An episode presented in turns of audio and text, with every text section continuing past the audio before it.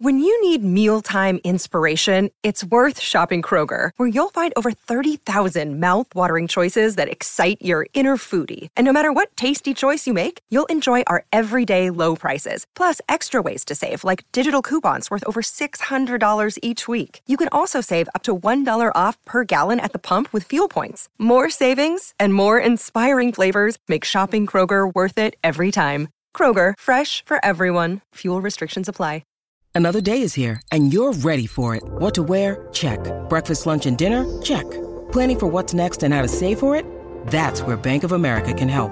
For your financial to-dos, Bank of America has experts ready to help get you closer to your goals. Get started at one of our local financial centers or 24-7 in our mobile banking app. Find a location near you at bankofamerica.com slash talk to us. What would you like the power to do? Mobile banking requires downloading the app and is only available for select devices. Message and data rates may apply. Bank of America and a member FDIC. From NJ.com, this is Talk is Cheap, a New York Giants podcast. We're talking big blue football all year round. Welcome, Giants fans, to episode 120 of the Talk is Cheap podcast, a New York Giants podcast on NJ.com. I'm Dan Duggan, and I'm joined by Ryan Dunleavy. Uh, we're at that point in the offseason where the, the view starts to change towards the draft, and, and one of the big kind of checkpoints in the offseason is the combine takes place next week in Indianapolis. Uh, Ryan will be out there getting his first taste of the combine, so he'll get to see uh, what it's like when you know 300 some odd prospects and a million reporters and scouts and GMs and coaches and everyone descend on Indianapolis for a week and kind of take over the town. It's it's kind of a scene uh, like like no other. Yeah, I'm looking forward to it, Dan. I, I got to tell you, it's always looked kind of like a track meet on television. Uh, but from here, and I know you've been to two, I think, and I know a lot of other reporters who have been. I, I'm kind of looking forward to seeing the spectacle of it. I, have been to a Super Bowl media day. I don't know if it compares to that. What What's it like actually? Is it is it as boring as it seems on TV? I ran I ran high school track, so uh, anybody I just offended, is it as boring as it seems on TV? Is it is it fun? Is it like alive with like trade rumors and buzz? What's it like? That's funny because my sisters, who are a few years older than me, ran track, and going to their track meets when I was a kid definitely beat any thoughts of me ever doing that sport out of me because it was it would be brutal. One would run a race at the start of it, and six hours later the other one would run. So yeah, uh, no, thankfully it's not it's not quite that boring uh, at all.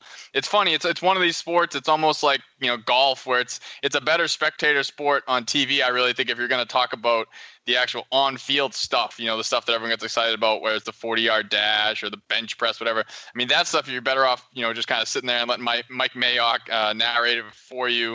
Um, obviously, he's going to give you more insight um, than you know pretty much anyone can. Um, but you, the actual being at the event for reporters and, and really, um, you know, kind of everyone in the NFL industry. Uh, it's more about kind of the networking that goes on and a lot of the conversations that go on. I mean, uh, first off, Pat Shurmur and Dave Gettleman will meet the media. I believe it's next Wednesday morning. Um, yeah. So that'll be good to kind of check in with them now that they're not, you know, maybe at some point we'll stop referring to them as like new coach, new GM. You know, they'll just be the coach and the GM. And uh, so this will be the first time to talk to them in a, a non introductory setting. Um, and then there's a ton of every agent who every agent who's you know representing an NFL player is in Indianapolis because they have their big convention. It just obviously kind of makes sense to have it at this event. Uh, so there's a ton of networking going on there with obviously, hey, media members are trying to get the agents, but more importantly, agents are talking to personnel people. And I mean, there's so many kind of wink nod rules that exist in professional sports, and the fact that you know technically you're not supposed to talk about uh, free agency until you know two days before the league year officially opens. Uh, that's when they have the legal tampering, tampering period. Well, just consider the combine the, the kickoff of the illegal tampering period. That's all. That's all that goes on. I mean, listen, we'll all be chasing scoops. The national guys will have tons of scoops. I mean, those don't just appear. It's because agents and, and front office people are talking, and it really lays the groundwork. I mean, you'll kind of have a much better sense of you know where the Giants are looking in free agency uh, after the combine because again that's where a lot of the preliminary conversations take place. It was at this point last year uh, that we I got this I had heard from a few agents and, and just people around the league that jonathan Hankins was not going to come nearly as cheap as I thought, and obviously that turned out to be the case. As people remember, his free agency dragged on forever, and he had some really uh, exorbitant demands, but. Uh, the first time you really can sink your teeth into that type of stuff is the combine. So to me, that's the real value from a reporting standpoint, but also from a fan standpoint, you, are going to finally get some real information. And it's it's funny. It's almost like the undercard is the prospects. I mean, you know, it's it's their is their moment in the sun. But free agency comes, you know, a week and a half after you leave Indianapolis for the combine. The draft is still going to be about two months away, so we'll still have plenty more time to to dive into the draft. But it's, it's really all about um, you know, really getting the free agency kicked off. A lot of those rumors starting, a lot of that talk starting. So, um, yeah, thankfully when you're out there, you won't be sitting there just you know sitting in the stands watching guys run 40 yard dash. I mean, you'll more you'll be doing more just reporting, uh, you know, about the Giants and, and everything going on with the team. Yeah, because I, I, I, relate it back to pro day. Obviously, I've covered quite a few pro days for college teams, and man, like by the time they're doing their third vertical jump, I'm, I'm like checking my watch. So yeah, no, it's, it's it's a much different vibe. It's funny. It's you know I was just at the Super Bowl. It's kind of a scaled down version of the Super Bowl because again, you have pretty much everybody who's anybody in the NFL world is there. You just don't have the huge pomp and circumstance of the fans and of yeah. all the buzz and the uh, you know everything that kind of goes into the Super Bowl. But in terms of the NFL world, I mean, there's more NFL people probably at the combine because you know not you know. Dave Gettleman yeah. I didn't go to the Super Bowl. I mean, I'm sure he didn't yeah. go to the Super Bowl. I mean, they'll all be in town, so it, it's a it's a very unique setting because again, you have all 32 GMs, all 32 head coaches, all their staffs, uh, you know, scouts. I mean, it's really uh, if you're one thing you'll hear too, if you're a coach who wants to get into the business, it's the place to be. I mean, there was a story with Ben McAdoo. I think it was you know, driving through a snowstorm to meet Mike McCarthy way back when his career began. Um, yeah. I'm sure some fans wishes his car didn't make it to uh, Indianapolis to start his career, but uh, it's a it's a kind of a coaches convention. It's it's really like just a a football guy's heaven because it's just it's all that's all there is in the, in Indianapolis that whole week. You go into any you know sports bar or restaurant, it's yeah. just a bunch of dudes you know in, in different aspects of the football world just kind of talking shop. Yeah. So let's get to uh, let's get to the meat the meat and potatoes of it. Dan, what who do you think they should be evaluating with the number two pick? The Giants haven't picked this high in like 30 years. Who yeah. should who do you think they should be looking at number two pick? Yeah, I mean, I think I've made my point abundantly clear on this topic, and people on Twitter are probably tired of hearing me say it. And we only we still have two months to go for the draft, but I think it's it's kind of all about the quarterbacks. I mean, listen, Saquon Barkley, the, the running back from Penn State, is gonna annihilate the combine. I mean, he is a physical freak. I'm sure he will run super fast. He'll be super strong. He'll be super explosive. But those are kind of expected. I mean, no, he, he's. I don't think he can really help his stock there. I mean, he might just put it further off the charts because I mean, I think everyone expects him to test really well, and, and I'm sure he will. It's the quarterback that you have to uh, evaluate these guys, uh, you know, physically. You get to, you know, watch them go through all these drills. The footwork, a guy like Josh Allen, is his footwork better? I mean, Sam Darnold, his hand size is going to be a big concern. He all the, it's funny, it's he had all the fumble problems, and you talk about these guys yeah. from you know Southern California having to come to the Northeast. I mean, it's that's a legitimate thing. I think his hand size, it'll be like drum roll when that gets announced. Yeah. I mean, it's really going to be that big of a deal. Uh, but I think even the bigger thing is the stuff they'll have behind the scenes is the interviews that'll take place at the combine. I mean, that's where you know these coaches and GMs are going to really get their first chance to sit in a room. I believe you get uh, 60 interviews that can last 15 minutes. So it's sort of like speed dating, um, but you know you want to sit there you're going to talk to Josh Rosen, you have some concerns, whatever has come up in his past, or Baker Mayfield, any of these guys who have sort of, sort of off-field red flags, and you're going to hammer them on them, and you're going to see how they respond. And and yeah. I can't tell you how many times Jerry Reese, you know, got to the podium last year and raved about the combine interview with a guy they ended up drafting. I mean, I think it really does go a long way. They're going to put these guys on the board, you know, Lamar Jackson or you know these guys that played gimmicky offenses. Can you tell me what you're seeing here and break down this coverage and everything like that? So it's that's the stuff that's hugely important, especially at the quarterback spot. So I think that's the part that whatever leaks and, and stuff we get out of those uh, interviews with the players, I think that'll kind of go a long way to kind of setting maybe where where the Giants are leaning and which players they like, and maybe someone doesn't have a good interview. I mean, that's the stuff that I think is really going to be interesting. And again, when you're talking about the quarterback position, the intangibles is always you know vitally important. So I think that'll be uh, a big thing to see how that kind of comes out of uh, the combine. Yeah, to me, it's uh, I'm most interested in the part that you know happens at night. Those interviews, uh, especially Rosen and uh, Mayfield, are the two guys you mentioned. I think th- that's fascinating. There's a lot of questions to grill those guys on. I mean, we've all read these like anonymous reports, right, about like. Uh, Josh Rosen's teammates don't like him, or you know, it reminds me of Draft Day. Did you ever see that movie with like Kevin Yes. Costner? Yeah, it's actually Bad- eh, it's a kind of It's a bad movie, bad. but it's it, it, it kind of gets some run in our circles or around this time of Yeah. year, and it's always the jokes about you know not was it not going to the birthday party or something like Yeah, that. That was no, the big, big man seriously. covered, and you and it's like it's definitely based in some truth. You you're waiting for that to come out about Josh Rosen that his teammates didn't go to his birthday party or something. Yes. Yeah, that's exactly. Or Mayfield with the planting the flag or the crotch grab to the Yeah. fans or whatever. There's definitely things you need to find out because, you know, I'm sure if you look back, I'm sure the Chargers wish they did a more thorough one with Ryan Leaf way back when, you know? So uh, I'm sure the Browns wish they did a more thorough one with Johnny Manziel. So uh, certain stuff, you know, I think the Giants. I'm with you. They they need to evaluate probably all four quarterbacks at the top of the draft. That's Rosen, Darnold, Mayfield, and Josh Allen. They have to do a full workup on all four of those guys. I think they have to do a full one on Saquon Barkley. Uh, that's actually caused some buzz uh, when Mel Kiper at ESPN has the Giants passing over the quarterbacks to take Saquon Barkley. I agree with you, generational talent, but Giants don't pick here high, high enough here that I, I'm with you. I don't think they can p- take anything other than a uh, quarterback, and that includes running back and includes defensive end Bradley Chubb. And we know the Giants love their defensive ends. We know they love their pass rushers. I don't expect that's going to change whether you run a 4 3, a 3 4, a 2 5, uh, anything like that. They're still going to love their pass rushers. Uh, but I think it's all about quarterback, quarterback, quarterback. That's where they need to focus the number two pick. Yeah, and the, and the one thing I'll say, because again, I've banged the quarterback drum, you know, going back, you know, once it became evident that they were going to have a top pick. I will say, if they evaluate these four guys and they just don't love any of them, I think it's a it would be a mistake to pass on a guy, but it'd be a bigger mistake to force a guy. Like, say you love Sam Darnold and he goes number one, and you just don't like any of the other three guys that are left, or you know, whoever you want to put in that spot. Then, then yeah, then I think it's certainly they'd be within their you know rights or whatever to not do it. My whole thing with the quarterbacks is you just can't make the decision based on Eli Manning and to a lesser extent Davis Webb.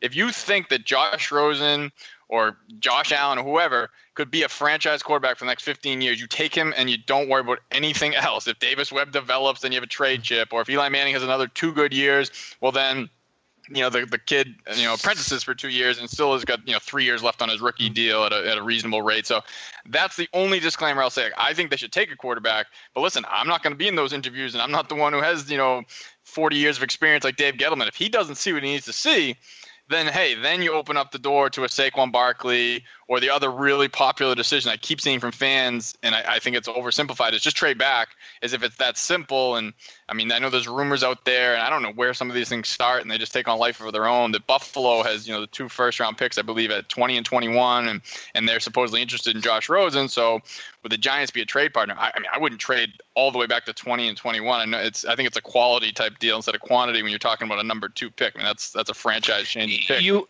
so that's interesting. You wouldn't trade the number two pick for two first rounders. I mean, not. I mean, obviously they'd be more involved, and you'd probably get a Yeah, a of course, of course. something next year. But I'm saying if, if you know if the if the crux of the pick is is kind of just accumulating late first round picks, because then let's say you know you get Buffalo's first round next year, and they were a playoff team this year. So again, you're talking like three picks in the 20 range. I mean, I know there's the trade chart, and maybe it would be good value, but I just think that it's so rare, like you said, because even the Giants have had some bad years. To get the number two pick for them is exceedingly rare. I think it was LT, you know, 30 some odd years Yeah. ago. So you don't end up in this position very often. So if there's a chance to get a franchise changing quarterback, then I think you have to do it. I, like, I'd be much more inclined to trade back with, you know, Denver at number five or, you know, Yeah. whoever's got, you know, Arizona in like the around 10. But going all the way back to 20, I mean, I know that, hey, if you get a couple of first round picks, you might help your odds. Yeah. But man, it's just you, it, the odds of getting a franchise-altering player in, in those spots to me is just so much lower that I think that yeah, it's nice to get more draft picks, but I just think there's a lot of risk involved because you might pass on a guy at two, and it'd be tough to find someone as good as him at you know 20 or 21.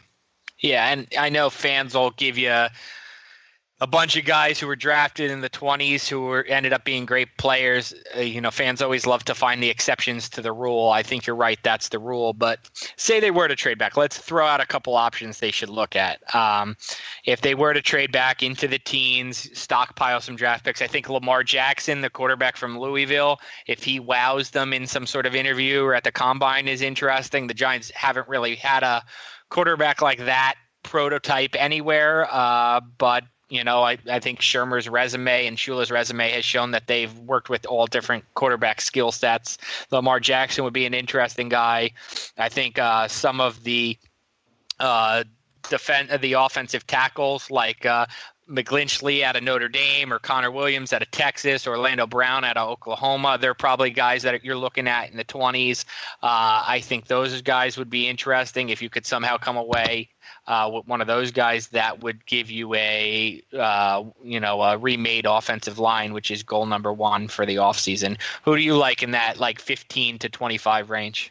Yeah, I think it would definitely be those tackles you mentioned because I think it would have to be part of kind of a, a grand uh, plan to rebuild it. It wouldn't just be like, well, we're just going to get the best player available. I think it would have to sort of be, this is how we're going to, you know, patch this team together because, um, you know, the, the the benefit is obviously the draft happens after free agency, so so you'll know what you have, what holes you have. So the trade obviously wouldn't have to happen until after you know what you have. So let's just say they get Andrew Norwell. All right, so we have our left guard franchise guy, but we spent a lot of money there. And then how the heck do we fix the tackle spots? Well, then you could say, well, listen, there isn't a tackle worth taking at two, but let's trade back. I think I was saying Buffalo is 20 and 21. I believe they're actually 21 and 22, but you, you know you get the idea. And then you get back there, and then McGlinchey or or one of those tackles is a much more appealing option if he's sliding down the board, and then you can get him and say, okay, now we have our tackle, we got our guard Norwell, and we still have another pick to maybe take a flyer on a Lamar Jackson or just find another player because I mean there's plenty of holes on this team. Maybe there's a linebacker that again, yeah, you're kind of pigeonholed it too. You can't really just take the best player available. I know it sounds great. I mean Quenton Nelson, the guard from Notre Dame, might be the best player or most slam dunk like future Pro Bowler in this draft. But Minkah Fitzpatrick to, too. I mean, Minkah yeah. Fitzpatrick. And it's just hard to take that position at two, in my opinion, especially with where the Giants are at and what they need, and, and the fact that those quarterbacks are staring them in the face. But as you get down to 20 and 21, I mean, it, then it's a lot easier to take a tackle, take a safety. If you just think he's clearly the best player and you can step right in and play, that makes sense. I just think with two, that's a pick with like a 10 year window you're putting on it. 2021, it's like, all right, well, hopefully this guy works out and you know, he gets a second contract. but you're yeah. taking at number two, you're thinking this guy's going to be a franchise defining player for the next 8 to 10 to 12, 14 years if everything goes yeah. well. Let me throw out an idea that I had that you'll see in my next mock draft. Uh, tell me what you think of this. I don't think the Giants should trade down. I think the Giants should trade up. And by I don't mean two to one. I mean stay at two and get into the back of that first round. Something we've seen teams do a lot. You move up from the Giants are 34, the second pick of the second round. Uh, get into 25 24 26 something like that and make sure you get the offensive lineman you want. The, the, we mentioned they should be scouting the uh, quarterbacks at the combine. That all those guys and i'll throw in Kolton miller of ucla too in, in the group of tackles we mentioned earlier. Uh, identify which of those tackles you want. Maybe move up into the 20s to get them especially if there's two or three of them are off the board. I I don't think the Giants should sit there idly and wait till 34 and restart after day one use the seven hours on the day two of the draft to decide who they want with the number seven pick. Be aggressive, and if there's a tackle you want or a linebacker you want for this three four defense, I like the idea of the Giants trading up and coming away with two first round picks on the first day. Yeah, I mean that like that 34 pick is definitely.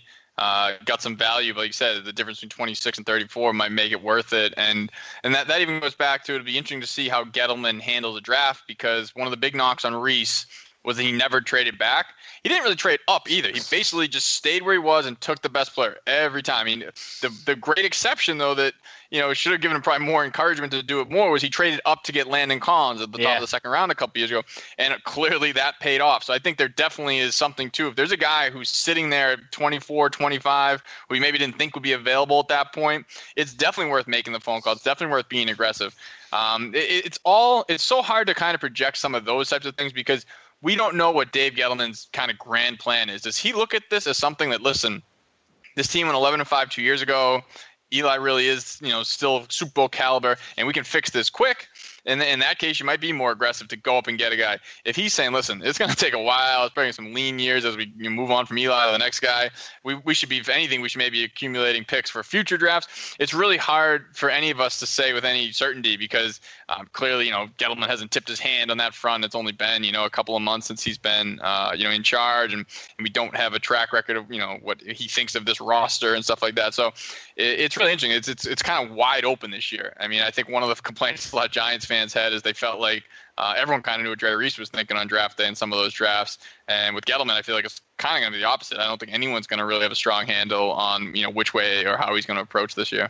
Yeah, I, I like. Uh, I think the one exception would be he might have tipped his hand a little bit that he thinks it can be a quick fix when they pretty much gave Eli the starting job. Not that I ever really thought they were going to cut him, but that they that they just basically told everybody in the NFL what they were doing on January 19th or whatever when they're like, "Yep, Eli." Steve yeah. Tisch is like, "Yeah, Eli Manning's going to be our day one starter." And I was like, "Oh, all right, that's great. I don't have to spend six months asking how the right. quarterbacks look today." Uh, right, right. I think you and I both have done enough of that in our careers to last us a lifetime. So, because uh, then you yeah. know that's right, like you know, expected starter or put those yeah. silly disclaimers in front of everything. But and, and that's the thing too. It's like, listen, sometimes uh, these jobs are more than just pure football. I mean, there's PR involved and there's feelings involved, and and I think that the ownership wanted Eli to be the guy, so Gettleman couldn't kind of you know play a coy and, and you know do that type of thing. I think he had to probably just, even whether he wanted to or not, have to just say Eli's the guy and just move on because he wasn't going to win that battle. I think of uh, of coming in and telling ownership that yeah, we're going to just let it play out and see how he looks in in the spring. I just don't think that was going to fly. So uh, yeah, might have lost a little bit of his uh, his kind of ability to be coy, but sometimes you got to bite the bullet and just kind of do what uh, what ownership wants and, and what's kind of good for the PR front. Uh, give me some other guys, Dan, that you think you maybe not at the top of the draft, maybe not in the first round, second, third rounders that you know uh, would pique your interest at the combine? Yeah, that's. I mean, it's interesting. Like, I think a guy who um, could definitely be on the Giants' radar is Billy Price, who's a center, and also played some guard at Ohio State.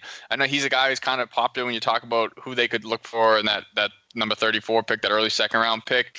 And I think that would just make a lot of sense because I think we all expect they're going to let Weston Richburg walk, and then they're to re-sign Brett Jones on the restricted tender. Just financially that just makes a ton of sense, and the the disparity between those two players definitely wasn't great enough to go pay Weston Richburg, you know, a long-term contract. So if you bring Brett Jones back on a one-year deal, and then you draft a guy like Price, it's sort of like what Minnesota did last year. The name's escaping me, but they uh, they drafted an Ohio State interior offensive lineman. Uh, again, I'm blanking on his name, but and he stepped right into the lineup, and and it really helped them kind of reshape things on the fly. So hey, best case scenario, Price goes in and beats out Jones this year, and maybe Jones can play guard or be a backup guard, whatever.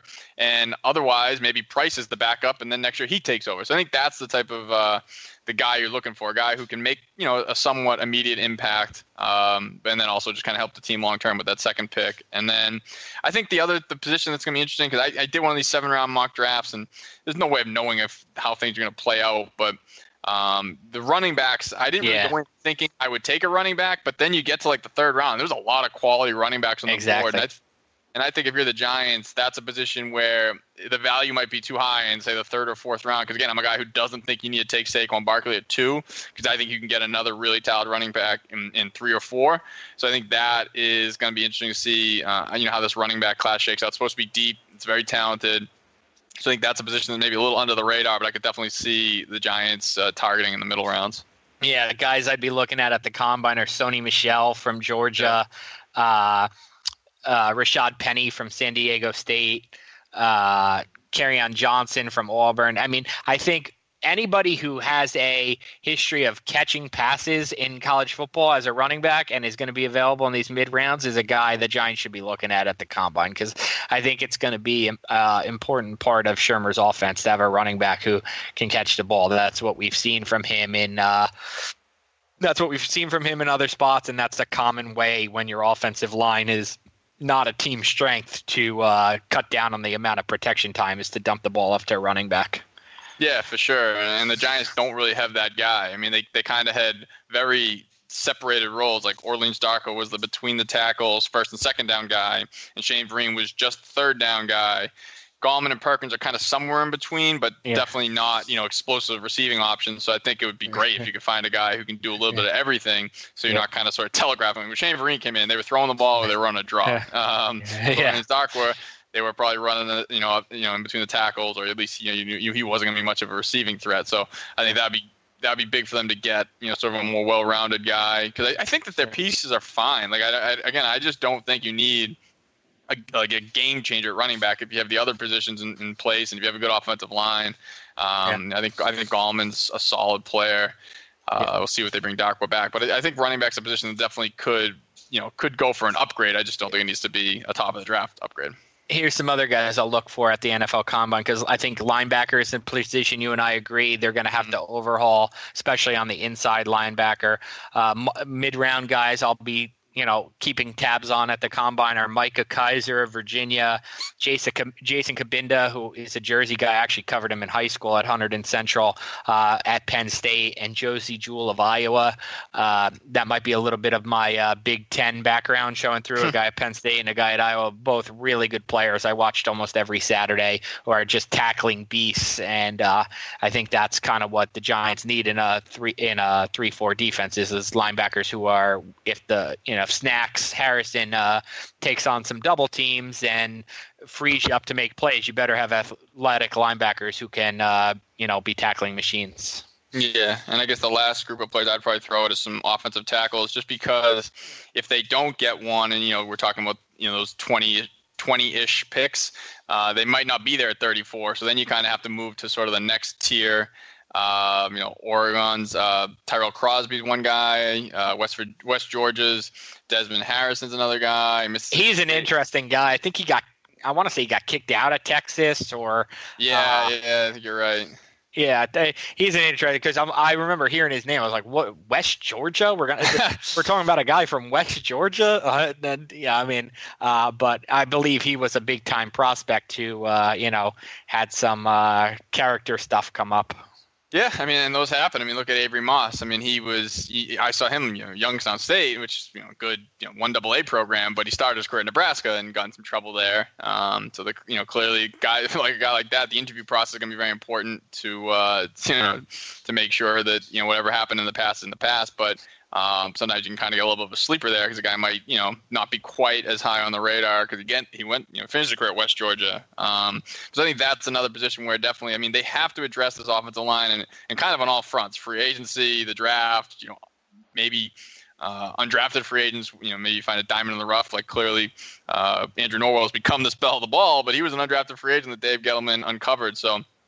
Uh, let's see if he can kind of work that Midas touch again because uh, this this team clearly needs help there. So I think that's a spot where if they they're you know probably not gonna get one at number two, obviously. So uh, 34 even in the third round, I think that's that's gonna be a position that will definitely be uh, you know kind of high on their board that they need to be checking those guys out and, and, see if they can get someone who can step in, whether it be at right tackle or left tackle, or at least provide some quality depth. Um, so I think that's a position that'll definitely be kind of high on the priority list it's something you and I talked about, which is crazy. Is like eh, the order of the NFL offseason is wacky. So you're scouting guys before you know who you're going to sign in free agency, which could totally change your needs. And then you do the NFL draft and like you better have been smart at the combine because if your needs change at you know during free agency it's it's it seems kind of out of whack like it should be free agency combine draft or combine draft free agency i don't know yeah, no, you're kind of opening up the door for me here to kind of state one of my my causes. I have a lot of causes, but one of them, I just I don't quite understand why the draft comes after free agency. It just doesn't really make sense to me. I mean, the argument people make that that I just it doesn't it's not backed up to, by logic in my opinion is that somehow the players would lose money and the, their their thought process is there. Well, like say the Giants need a tight end, and then they go get Evan Engram in the first round, then they wouldn't necessarily have to sign Rhett Ellison to a four-year, eighteen million dollar deal. Maybe that's true, but then some other team who wanted a tight end in the draft, yeah, wouldn't get one. So then they need Rhett Ellison just as bad yeah. as the Giants did. So I I think it would all kind of even out in the wash. I mean, maybe individual players would get squeezed or something, but I just I just think if there's a finite amount of money and there's a finite amount of draft picks. You can't fill every hole in the draft. So yeah. just because a team fills these seven holes, but they're still going to have five other holes that they're going to need to pay money, and another team would have to fill the whole. You know, it just to me, it, it, I think it would even out, and I think it would just make for I mean, I guess I'm siding with the teams here. I think it'll make you know team building a lot simpler. You say, okay, yeah these are seven guys we got in the draft. So now we really need a tight end. Now we really need an outside linebacker. You know exactly what you need. Now it's sort of a guessing game, and, and it makes it sort of more intriguing, maybe. But I mean, people just say it wouldn't work. Well, I mean, it works in the NBA, so I, I don't I don't buy that like it wouldn't work in professional sports. I mean, NBA the draft happens, then free agency. So um, I don't know. That's kind of like I said, one of my causes, and no one's really given me a very logical answer. They oh the players would lose money. Like oh, okay, that sounds good. And then I start thinking about like why. yeah. So, um, but so then it just makes this whole thing tougher even for us because we're gonna sit here and project like you know, who and it's all about us. It's all about yeah, making. I mean, at the end of the day, I mean, my, my mock draft is it's a little bit of a crapshoot right now, you know, because I don't know if they're going to get Andrew Norwell before I'm doing this mock draft, you know. So, but no, it's just it's funny. I just think it would just kind of logically speaking, it would make more sense to do it that way. But I mean, listen, they've done it this way for a million years. They're certainly not going to change it now. I mean, the players are are fighting for everything they can because they keep losing all these C- CBA deals, so they're not going to go back and, and give something back that they, they feel might hurt them. So I think this is definitely going to be the way it'll stay for uh, for a good while. Let's uh, circle it back and end on the combine, right? Because this is what we were really talking about. Um, give me the 40 yard dash always wows me, right? And you again, you've been there, I haven't. Full circle. Um, the 40 yard dash fascinates me because it's like one one hundredth of a second changes. like, you know, John Ross went like 10th or 11th, the Washington wide receiver last year because he ran so fast. Forget the fact that mm-hmm. he's always injured or whatever. uh, well, he can run really fast. What do you think of the 40 yard dash? Overrated uh, or not? And is there what do you, is there another drill that comes to your mind as like this is what you know NFL teams should pay more attention or less attention to this drill? Yeah, no, I think that's uh, it's like one of those questions that definitely I really had no understanding of before I kind of got into this. I still, again, it's maybe another cause of mine that I think a lot of the stuff is a little uh, not the way I, I, think makes the most sense to do it. But I guess the bottom line is they they just it's a it's a barometer that you can compare two guys. So you can watch tape and you can try and guess who's faster. But at least if they both have to run the same you know the same test on the same track you at least can say, all right, well, this guy's definitely faster than that guy. But uh, there's, you know, a million examples through history of, you know, guys who are game day players or whatever, or guys who, you know, play faster when the lights come on. And the thing that drives me nuts about the combine do it in pads. Like that yeah. makes it different. I don't understand that. Like, yeah. why would you have the guys running in shorts and a t-shirt? Same with the quarterbacks throwing. I mean, listen, I know these guys are all elite athletes, so it doesn't make that much of a difference. Like back, whereas I was in high school with shoulder pads were two, you know, two sizes too big. I couldn't even, you know, throw 10 yards with pads on. But I still think it just doesn't make sense to do these tests without the pads. I mean, like you're testing them with a variable that is just not going to be in play. I mean, they're, in spandex. It's it's kind of silly to me. I, I don't quite understand uh, you know, the reason behind that, you could say, well, make it make the same difference for everybody. Okay, well, prove it. Like, I, I don't see, I don't see why uh, you wouldn't do it that way. Again, again, it's kind of a, a minor thing, but it's always just stuck out to me. Um, and I think just the whole combine process, though, it's like, you know, you've you've definitely covered it with Rutgers guys, and that's probably where yeah. I spent more time worrying about the combine when I was on the Rutgers beat because you're you're following the prospects, and they all say the same thing. You spend six, eight, ten weeks training. You know, it's like teaching to yeah. the test. You do the combine, if your tests are good, you don't even do pro day, so you you're done, yeah. and you never do this stuff ever again. Like you never, you will yeah. not show up at Giants training camp and be asked to run a three cone drill. It's just, it's like, it's kind of crazy. Like I, I get that they have to have these baseline tests to judge athleticism. I think there is value to that, but when guys skyrocket on the combine. It's just crazy. It means that they were they're they're gym warriors. Sometimes that translates, but there's a million examples where it doesn't. And again, it's yeah. like that means this guy picked up the technique to the three cone drill that's shaved two tenths of a second off that the other guy who was 10 times better in, for four years in college he didn't have the same trainer and he, he you know, it's just to yeah. me it's it's it's so overdone with like the results of the combine but that doesn't mean in a week i won't be like oh my god that guy ran a 4240 like you know you can't help but get caught up in it but i, I guess i put i put a little i put a little more stock in the uh in the uh, I guess I don't know how it would, the like pure test, the the pure speed, like the 40 yard dash, the pure vertical jump, how high you can jump, the broad jump, than I do in like the cone drills or the ones that are like I feel like more of an acquired skill. Am I making sense? Like uh, yeah, yeah, yeah. There's ones that I feel like you have to be taught how to do. Right. Whereas yeah. like how fast you can run yes. and how high you can jump, right. I I kind of feel like those actually really matter. Yeah, but it's funny too because you, you look at certain teams, and I think it's the Patriots. I mean, obviously they're always kind of like a little ahead of the curve, and they they draft certain positions that have that almost always fall in the same category. I'm sure it applies to a lot of teams, but the Patriots, you know, get more publicity about it. But like a lot of their slot receivers always have very fast like shuttle times and stuff because it's all about change of direction. So, um, I mean, you, teams can definitely use the information and, yeah. and use it differently and use it to their advantage and stuff. But just to me, as like a as a, as a layman, as an outsider, some of it just seems a little crazy. And again, like again, John Ross. I mean, his he was no one was talking about him as a you know borderline top ten pick, and then he runs a you know four two forty, and all of a sudden he's he's in that conversation. Yeah. I mean, well, yeah. he, you saw what he did on tape for three years. Like I don't understand why it changes so much what a guy does in four point two seconds over what you have you know film and and everything else should be going into the equation. So I, I think it should be like a it's a piece. It's an important piece. I think the the conversations, the interviews are very important. The medical stuff we didn't even talk about. That's very important. Oh gosh, yeah. Chance for these doctors to get their hands on these guys and really investigate things. And uh, it's yeah. gonna be fascinating with Josh Rosen because he has concussion history. Yep. And I mean, you can't. It's not like there's a test they can do. Oh, okay, well, he's he's he's gonna get one, and if he gets it three more times, you know, you, you're still taking yeah. a leap of faith. But uh, that's a big part of it. And I think the testing, you know, it, it matters. It sets a baseline. But uh, I think you know we'll all get too carried away with it for a week, and then I, I think most teams are smart enough to, to keep it in perspective. But definitely, we've seen many times where they don't. They let a guy shoot up the draft board, and then he becomes a bust because he just isn't that good at football, which at the yeah. end of the day is what you should be evaluating. Yeah, Interesting. Yeah, I, I, the quick example from both our shared history is a guy from Rutgers, Brandon Coleman, who right. was like a projected third round pick and actually ended up going undrafted because no one, not us, not the national guys, realized that he had, I guess, some stuff had popped up at his NFL combine uh, medical, yeah. uh, and now he's four years into an NFL career. I think he'll be a free agent. Free agent this year. He'll definitely sign. He's been a solid like third receiver for the Saints, and teams all got scared off because of his uh, knee at uh, the NFL Combine.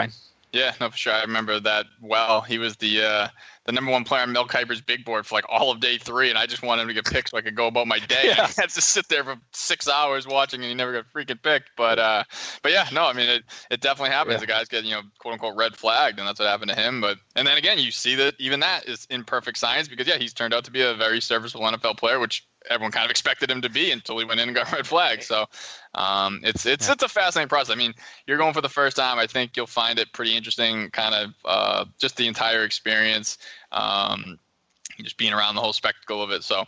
Uh, you'll be able to report back uh, on your uh, your first your first trip to Indy, and I'm sure yeah. you'll get to St. Elmo's and get some of the, uh, the shrimp and everything, and the the cocktail sauce. But uh, yeah, so it'll it'll be kind of this is really the kickoff, in my opinion, of the offseason. The Super Bowl is kind of in the rear view now. It's kind of full steam ahead on the draft, so all eyes will be uh, on the combine here. So we will uh, look forward to your report from Indy. All right, yeah. Now that we've told you how uh, wacky and all it can be, make sure you read us and believe everything we say. exactly right. It's gospel.